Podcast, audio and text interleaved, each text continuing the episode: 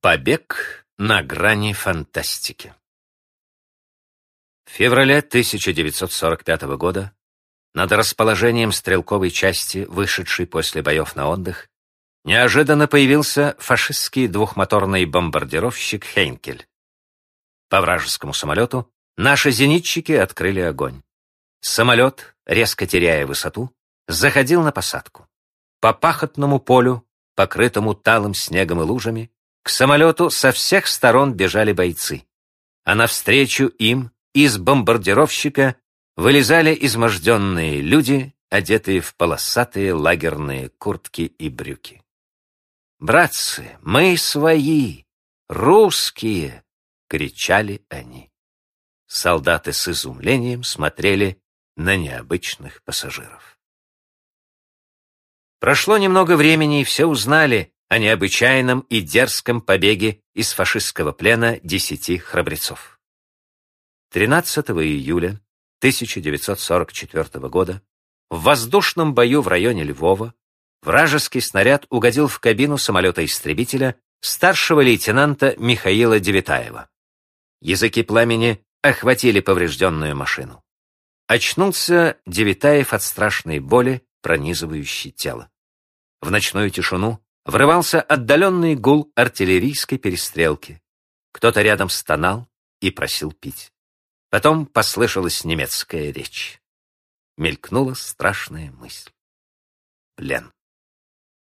Вместе с другими военнопленными Девитаева отправили в лагерь под Лодзью. Здесь он встретился с летчиком Иваном Пацулой, знакомым по совместным боевым делам на фронте. Вдвоем они стали обдумывать план побега. Но осуществить его не удалось. Лагерная администрация узнала об этом. После страшных пыток измученного, полуживого летчика переправили в концлагерь Заксенхаузен. Там он значился заключенным под номером 3234, а красная нашивка на полосатой одежде означала, что он, Девитаев, смертник. И все же летчик остался жив. Его спасли от гибели двое советских пленных. Рискуя собственной жизнью, они заменили Девитаеву бирку смертника. И снова начались скитания по концлагерям.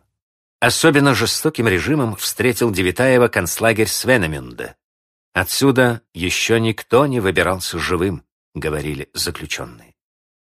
Много страданий пришлось вынести и Михаилу Девитаеву. Но как бы ни было трудно, он ни на минуту не расставался с мыслью о побеге. Помог счастливый случай. Летчика вместе с другими пленными пригнали на аэродром.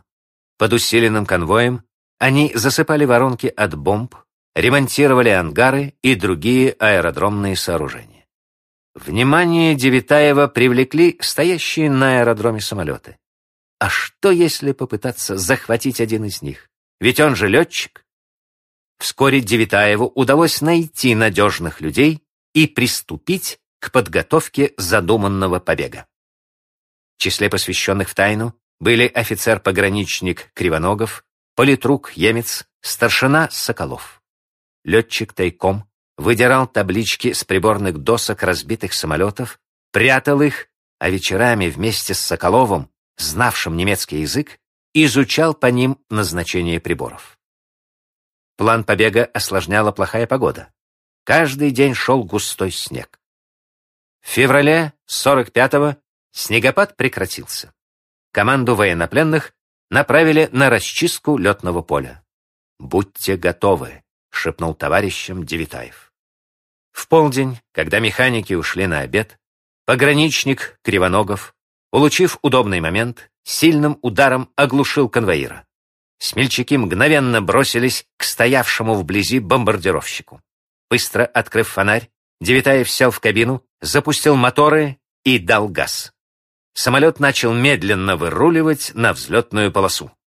Немецкий солдат-стартер, видя, что рулит самолет, принадлежащий лично коменданту аэродрома, поторопился выстрелить из ракетницы, давая разрешение на взлет.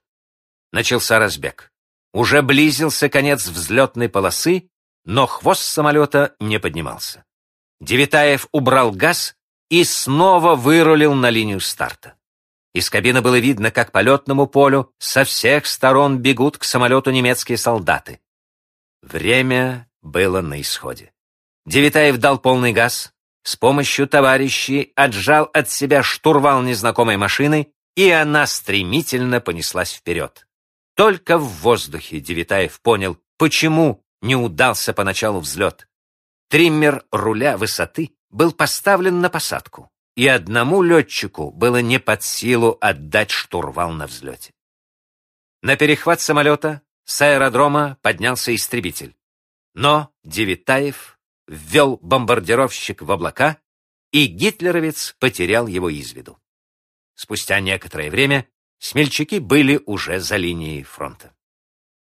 Указом Президиума Верховного Совета СССР от 15 августа 1957 года за проявленные мужество, отвагу и героизм в борьбе с немецко-фашистскими захватчиками старшему лейтенанту Девитаеву Михаилу Петровичу было присвоено звание Героя Советского Союза.